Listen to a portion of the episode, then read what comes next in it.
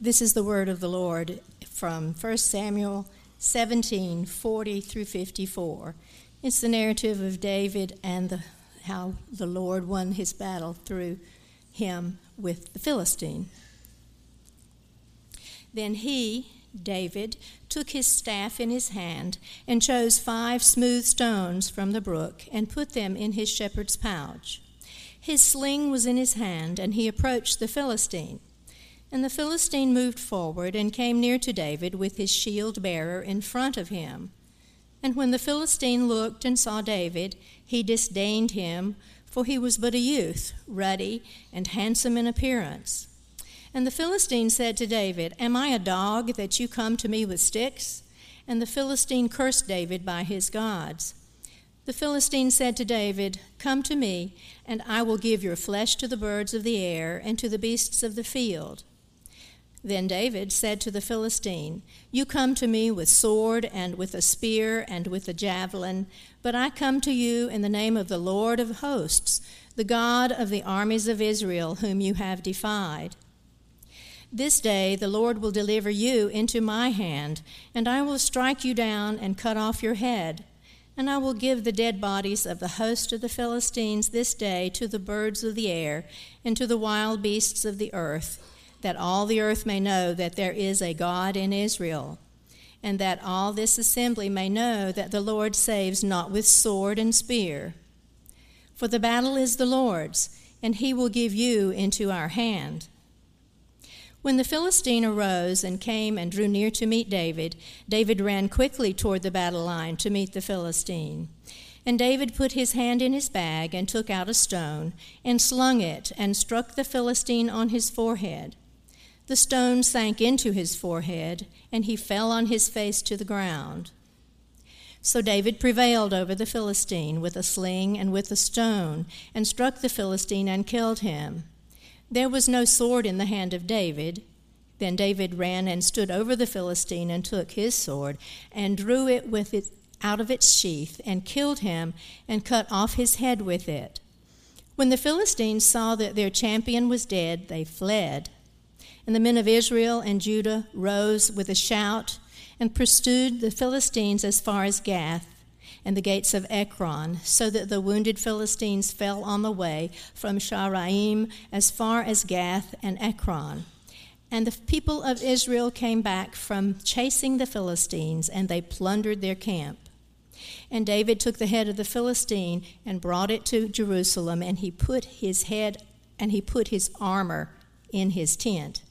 This is the word of the Lord. Thanks be to God. Well, good morning. My name is Josh Hayes. I'm the kids pastor here.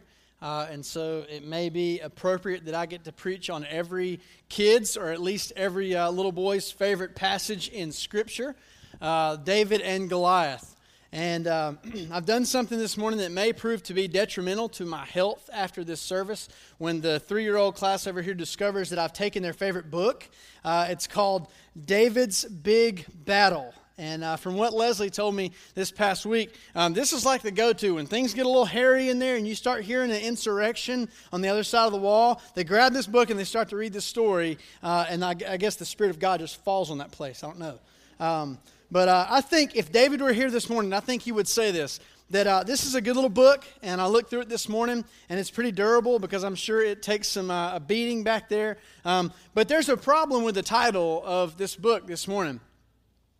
When you look at it, it says David's big battle. But I think if David were standing here this morning, I think David would say, No, no, no, no, no. I appreciate what they're trying to do, but this was God's big battle. And he says this later on in the text. He says, The battle belongs to the Lord, so that all the earth, so that everyone living, this whole assembly of people gathered to fight, will know that there is a God who saves. There is a mighty living God that we serve. And so I want to say this morning, I appreciate the, uh, the author's uh, effort here, uh, but we're going to call this thing God's big battle. We're going to call this thing God's big battle. Um, as we turn to 1 Samuel chapter 17, we have a lot of ground to cover. And I don't know how we're going to beat the Methodists to lunch this morning, but we're going to do our best. All right? We're going to do our best. But this is 58 verses worth of good, solid, soul nourishing truth. All right? So if you're a little hungry, uh, just buckle up and hang on. We're going to try to do this this morning. Let me give you a couple of, a couple of things to keep in mind as we uh, go through this passage. First is this many of you know this story. Many of you remember this story when you were uh, maybe 30, 40, 50, I don't know how many years ago, and you were sitting in the floor and there was a flannel graph and they were putting up little pieces of flannel all over. And uh, I see some smiles out there, so I know some of you know what a flannel graph is. Uh, that's good. Um, but when we come to something and we're familiar with it, one of the problems is this we kind of check out and our eyes of our hearts kind of glaze over and we, uh, we miss what God wants to say to us this morning. So let's not come with a spirit of pride because maybe God wants to say something to you about a giant, about a battle, about a struggle you're facing that's staring you down and calling you out and heaping shame on your God when your God says, I want to give you victory over this thing. Not so that you'll have your best life this week, but so you can give me the glory and put the spotlight on me. Second, we need to be careful how we read this thing. There's sermons all over the place about David and Goliath that say, you go out and get this stone and that stone and this stone and all that. you get this stuff together. Do the right things. Bible study, prayer, accountability, lead a small group, serve in your community. And if you do those things, you'll be able to take down the giants in your life. There's a problem. That's putting you at the center. You don't want to be at the center. You don't want to be at the center because if you're at the center, listen to this. If everything is about you, which sometimes we think it is, if everything is about us, right, and we make meaning out of life around us, or maybe we make the meaning ourselves, if that's what we think, then guess what? Everything depends on you to succeed that day. And when you roll over that morning, guess what? Failure's just around the corner. That giant, whatever it is, fill in the blank, I'm not going to name anything, you know it. When it calls out to you, if everything's about you and man is at the center and Josh is the one that the story's about, then guess what? I've got to come through every single time. And I can't. And you can't. And God displays His power and His strength in our weakness in the most amazing ways if we'll step back and see this thing through God's eyes. So let me make one more thing uh, clear to us. When we look at connections in the story like this, we got to be careful. A lot of times we'll say, "Oh, I'm this and I'm that. I'm like David and uh, I'm like uh, the the you know the rock and I'm taking down my giants." And God says, "No, no, no, no, no. You're in the back of the army. You're at the back of the line, right? And you needed a deliverer to step up on your behalf. You needed a champion. So let's remember who we are. My goal together today is this: I want us to learn to think." Differently. The scripture says when our minds are renewed, our lives begin to change. When our minds are renewed, our lives begin to change. We've got to think differently about the struggles that we're facing. We've got to think differently about our battles and understand that they're not about us. We've got to see them through God's eyes. Because everything, if God is at the center, then everything is about Him. Everything. If He spoke it all into being, then that leaf is about Him. If he spoke it all into being, then that, uh, that relationship that you're struggling about, should I cut this thing off or not? I don't know. It's about him. And you're waffling back and forth between changing jobs or doing this or that. It's all about him. Every struggle, every situation in our life ultimately goes back to the glory of God. God can be glorified in every struggle we face. So I want to say this to you this morning. No matter what you're facing, your biggest struggle can become the stage that God says, I'm going to display my glory and I'm going to display my strength in a way like nobody's ever seen before. And I want to say something very carefully, but very fitting to this past week. In Alec's life, and I'm going to talk about his life, in Alec's life, God has displayed his glory. God has displayed his power and ability to save people out of a young man who said, I'm not walking in my own strength, I'm not living under my own armor. All right, we're going to get to that. When King Saul saw David, he tried to give him, he said, Here, here's my armor. Right? He gave him all he had because that's all he had to give. Alec was walking around, and hopefully you're walking around in the spiritual armor of God that Ephesians 6 talks about. To use kind of a NASCAR analogy, I think people around him didn't even know it, and they were drafting off of his strength in his walk with the Lord. And hopefully that's true of you this morning. The reason David sees this thing through God's eyes is because this. He, David knew something. David knew there's no enemy, there's no power, there's no authority, there's no catastrophe, there's no giant, there's no one that can stand in the presence of our God. Greater is he who is in you if you believe in Jesus Christ than he who is out there in that world. 1 John chapter 4. So let's dig into 1 Samuel 17, and we're going to hopscotch through this thing um, together. I'll tell you as we move what verse to go to. Let's go to verse number 1. The Philistines gathered their armies together to battle, and they were gathered at Socoh, which belongs to Judah. This land they're camping out on belongs to God's people. They encamped between Socoh and Azekah in Ephes Dammim, and Saul and the men of Israel were gathered together, and they encamped in the valley of Elah, and drew up in battle array against the Philistines. The Philistines stood on a mountain on one side, Israel stood on a mountain on the other side, with a valley in between them. Now, King Saul was still in charge at this time. But because of his disobedience, God had lifted his spirit of anointing off of Saul and had anointed another. He had anointed another deliverer to stand in Saul's place because Saul was failing to follow his God. He should have been kicking the, the Philistine armies out of God's land, but he's, he's not because his courage and his confidence in God is crumbling. Verse 4 says this A champion. A champion. Why do they call Goliath a champion? We're going to talk about it. A champion went out from the camp of the Philistines named Goliath from Gath, whose height was six cubits and a span. He had a bronze helmet on his head, and he was armed with a coat of mail, and the weight of the coat was 5,000 shekels of bronze. We'll talk about it. He had a bronze, he had bronze armor on his legs, so bronze shin guards for anybody who plays soccer, and a bronze javelin slung between his shoulders. When you carry a rifle and that thing's slung between your shoulders, you feel like a man, right? I mean, Goliath is a man. This, this, this javelin is slung between his shoulders, and he's ready to do battle. The staff of his spear was like a weaver's beam, and his iron spearhead weighed 600 shekels, and a shield bearer went before him. This is basically Samuel's way of saying to you this dude was intimidating. This dude struck fear in the hearts of everybody who laid eyes on him. Everybody look over there at that basketball goal. See that orange rim? Nine feet, 10 inches. All right, I don't know why we couldn't get it to 10 when we hung it a few years ago, but it's 9 feet 10 inches. It's one inch taller than Goliath. All right, and you're like, for real? Come on now, man.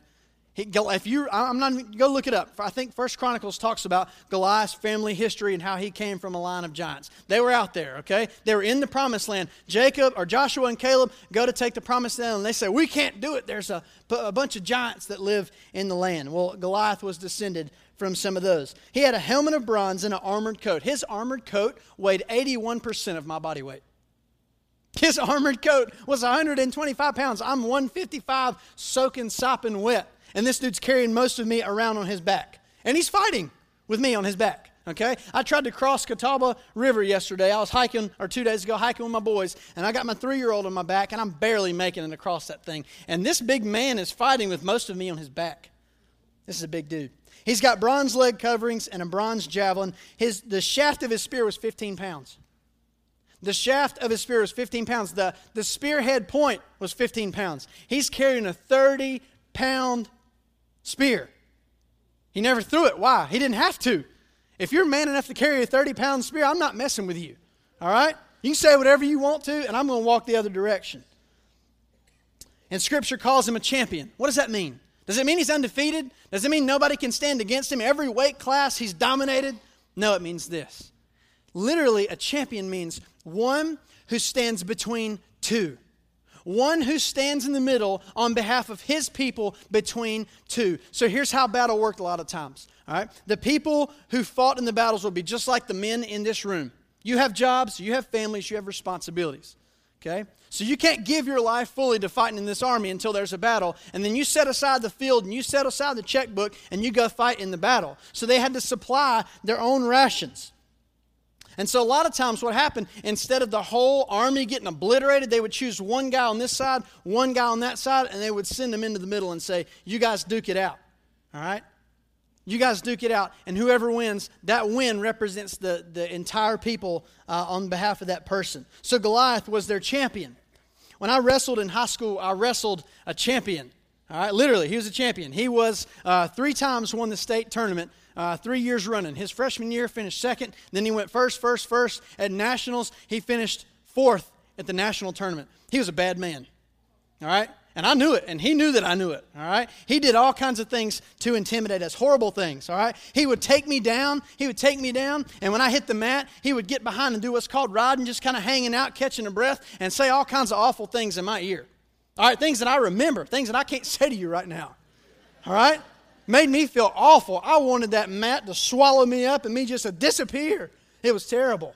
He made me feel, he made me feel awful.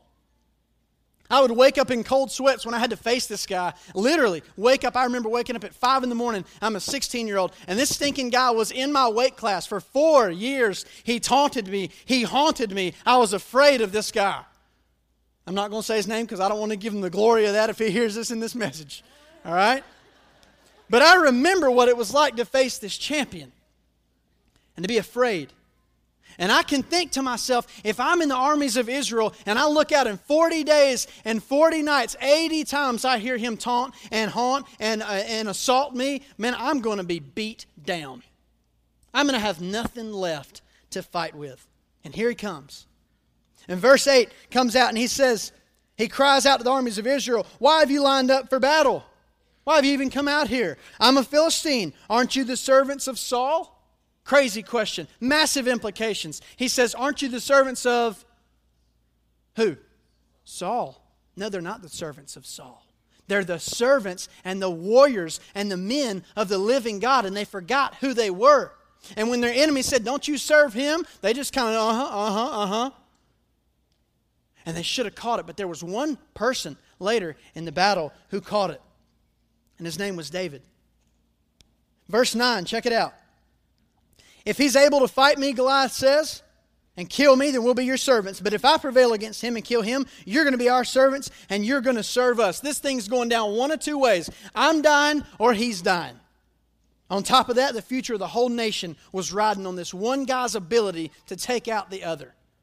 See, the sad part is God told him when you go to war, here's how you do it. When you go to war, remember this from Deuteronomy chapter 20. Now, how many of you in a Bible reading plan ever made it past Deuteronomy? Come on. Anybody? I think I did one time. All right? I think I did one time. It gets a little rough in there in Leviticus, you know. It gets a little difficult. But in Deuteronomy 20, God said this When you go out to war against your enemies, and you see horses and chariots, and an army larger than your own, you shall not be afraid of them, for the Lord your God is with you who brought you up out of the land of Egypt. Let not your heart be faint or panic or be in dread of them, for the Lord your God is he who goes with you to fight against your enemies, to give you the victory. I could stop there this morning, right there. Deuteronomy is talking to us this morning. God goes with us when we face our giants.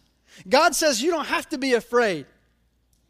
I'm fighting in your place. I'm giving you the victory. But see, Israel forgot the promises of God. They took their eyes off of God when they didn't know what to do. King Jehoshaphat in the Old Testament had an army marching against him. He said, Lord, I don't know what to do, but our eyes are on you. And Israel said, Lord, we don't know what to do, and our eyes are not on you. My question for you this morning is this Whatever you're walking through this week, where are your eyes set? Where are your eyes fixed? If your eyes are not fixed on your champion, Jesus Christ, who stood between you and the enemy, you have no hope. But if you set your eyes on the one who loved you, who stood in your place, who fought a battle you couldn't fight, who secured a salvation that you couldn't earn, then let me tell you, you have hope and joy that will outlive the rest of this life and goes on into eternity. You can rest on that. I think one of the things I love about this past week is this. Through Alec's life and because of his death, people are fixing their eyes on the cross. People have turned, their spiritual eyes have been opened. They have been awakened. There's ripples of revival. And Greg and I talked about this. Man, that's the hope of this family that this will lead people to Jesus Christ because that's who they're living for. That's who we ought to be living for. And when our lives bear it out, God gets the glory. Verse 10 Goliath shows up and he says, I'm defying the ranks of Israel. Give me a man that we may fight together. He takes the snow shovel, as it were, scoops up as much shame, literally what this means without the snow shovel, and he says, I'm heaping it on you, and I'm scooping up some more, and I'm heaping it on your God. All right? When I was a kid and we were riding the back of the bus, because I rode the bus my whole life growing up, all right? When you're on the bus and somebody's talking about you, you can handle it. When they start talking about your mama, it's on, right? It gets ugly. All right? Well, they start talking about his God.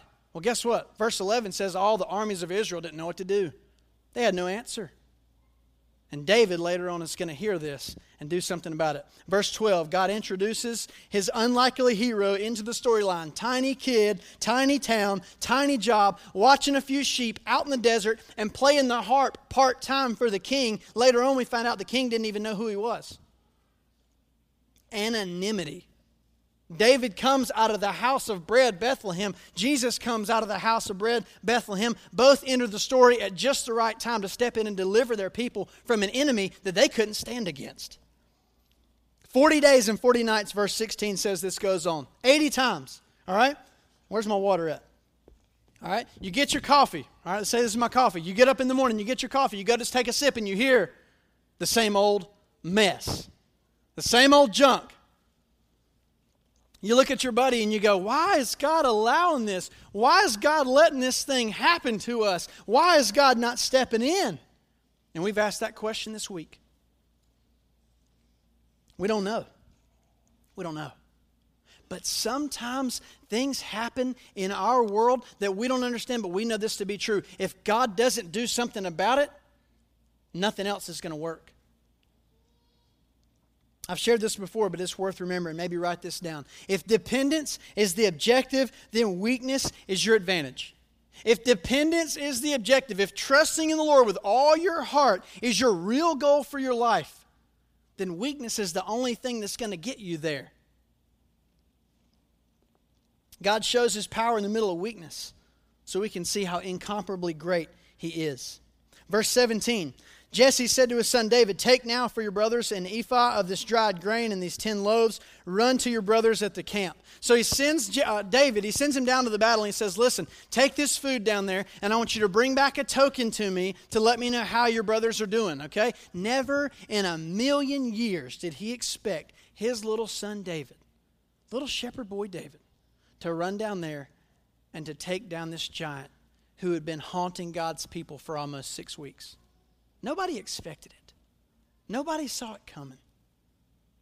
God had it in the works all along.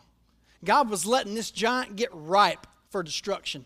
You know, like a fat tomato that's growing on the vine, right? And that thing's getting bigger and bigger and bigger. And what happens? If it falls to the ground, what's it going to do? It's going to bust.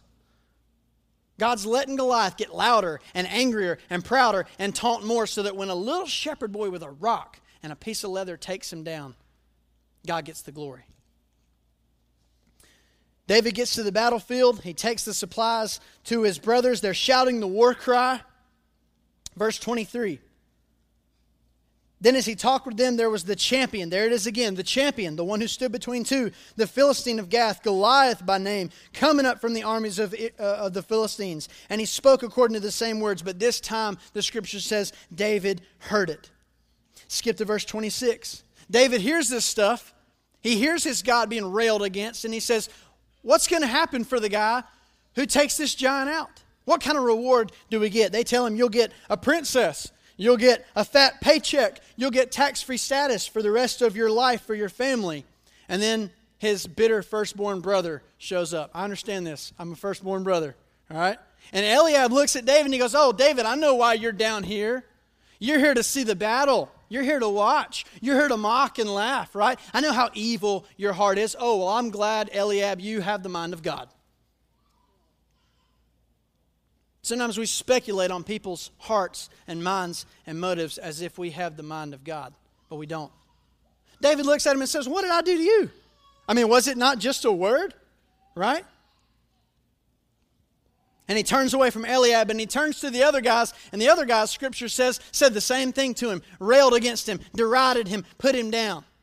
Does that sound like anybody else you heard of in scripture? Anybody else who was called to be a deliverer and his own people mocked him and laughed at him and called him names. And when he hung there on the cross, he said, Father, forgive them, because they don't even know what they're doing. David is this deliverer that God put on the spot for this job. Jesus is the ultimate giant killing deliverer that God put on that cross to take away your sin, to take away your guilt, to take away all the things that you have done that you think don't that, that you think make you unacceptable to God. And he says, Now you receive this blood of mine. You let it wash away your sins and you're acceptable to me. David's heart gets emboldened and he goes out to face the giant. Saul says to him, You're not able to do this. You're just a boy. He's been fighting since he was a boy. And David's mind rolls backward. He hits the rewind button all the way back to the pasture. And he remembers his long, hot days in the sun when he stood out there with his staff and with his sling, and he would watch those sheep. And what would happen was a bear would come off the horizon, or a lion would come off the horizon, and it was his job to deliver that sheep. He was responsible for it.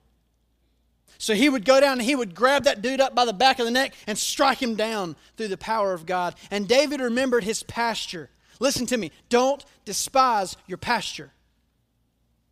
God has you where he wants you because he is preparing to do a work through you. God has to do something in us deeply before he does anything through us. Verse 37, David says, No, the Lord who delivered me will do it again. His confidence is in God.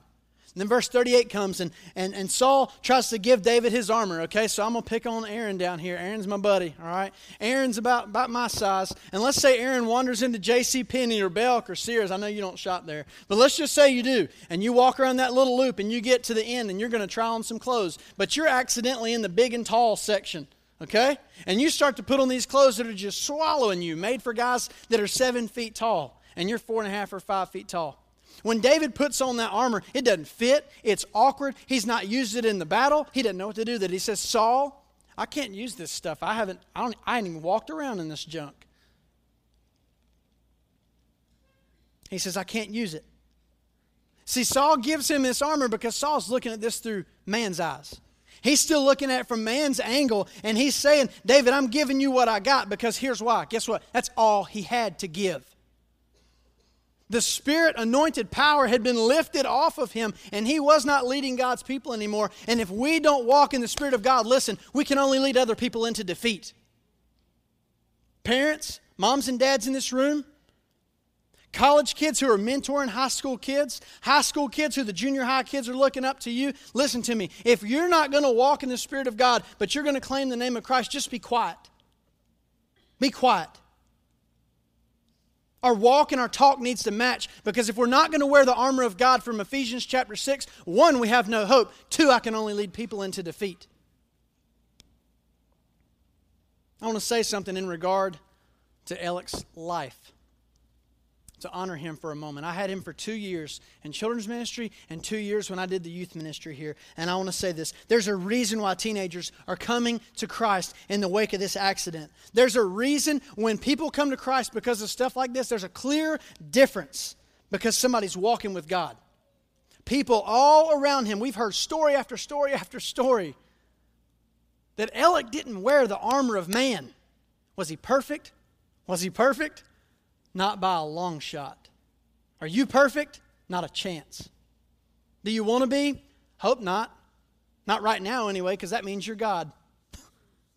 I like being forgiven right now till one day I stand in His presence and I'm made whole. But Alec didn't offer up the armor of man to people because he knew it would fail. He walked around in the armor of God, and people saw the difference in his life, and it's going to outlive those 17 years. Verse 41. So the Philistine came and began drawing near to David, and the man who bore the shield, the shield bearer, went before him. And when the Philistine looked around and saw David, he disdained him. He looked down on him because he was only a youth. This is a good description. I like this ruddy and good looking. I don't know why they put that in there. Verse 43. So the Philistine said to David, Am I a dog that you come to me with sticks? And the Philistine cursed David by his gods. And the Philistine said to David, Come to me, and I'll give your flesh to the birds of the air and the beasts of the field. He says, I'm going to take your life and I'm going to lay it out on this field so that the birds and the beasts can peck away at it and destroy it. That was the worst thing you could do to somebody in battle. A proper burial was the only way to honor them. And he says, I'm going to do this to you. And look at what David says. Little boy David says this You come to me with a sword, with a spear, and with a javelin, but I'm coming to you in the name of the Lord of hosts, the God of the armies of Israel, whom you have defied and heaped shamed on. And this day the Lord will deliver you into my hand, and I will strike you and take your head from you. And this day I will give the carcasses of the camp of the Philistines to the birds of the air and the wild beasts of the earth. He says, I'm not just taking you down, buddy, I'm taking you and your whole army. How in the world can a 16 year old boy say that to a grown, grown fighting man? Because he had confidence in God to fight the battle for him. He didn't know how this thing was going to go down, except for God had to do it. Some of you this morning need to hear this, what David says next. He says, I'm doing this Verse 46 that all the earth may know there's a God in Israel, and all of this assembly and all of that assembly on the other side of the mountain over there will know the Lord doesn't save with a sword and spear because the battle is the Lord's. The battle belongs to God. You don't have to fight the giant in front of you. Jesus has already stepped on his neck Jesus has already taken his cross, what looked like an instrument and a weapon of weakness, and he took his own weapon that looked like it was going to take Jesus' life, and he hacked off the head of Satan at the cross. When all looked lost, Jesus was winning. Why? Because he is the champion. Because he is the one who stood in on your behalf and my behalf. And some of you this morning, you just need to do this. You know what you need to do? In just a minute, when we sing to close, and we need to close up, you need to come down front. You need to give your life to Jesus Christ right now. And you need to line up to stand behind this champion. Because there is no other name under heaven by which you can or must be saved but to stand behind the man who went to the cross, who stood on your behalf to secure salvation you couldn't earn. Because he loved you and he loves you now. And scripture says in Romans chapter 8, he's up there with the Father and he's interceding on your behalf. And some of you this morning, your heart is thumping out of your chest and you're thinking, when are you going to hush so I can come down front and give my life to Christ? Somebody's going to get saved in here this morning.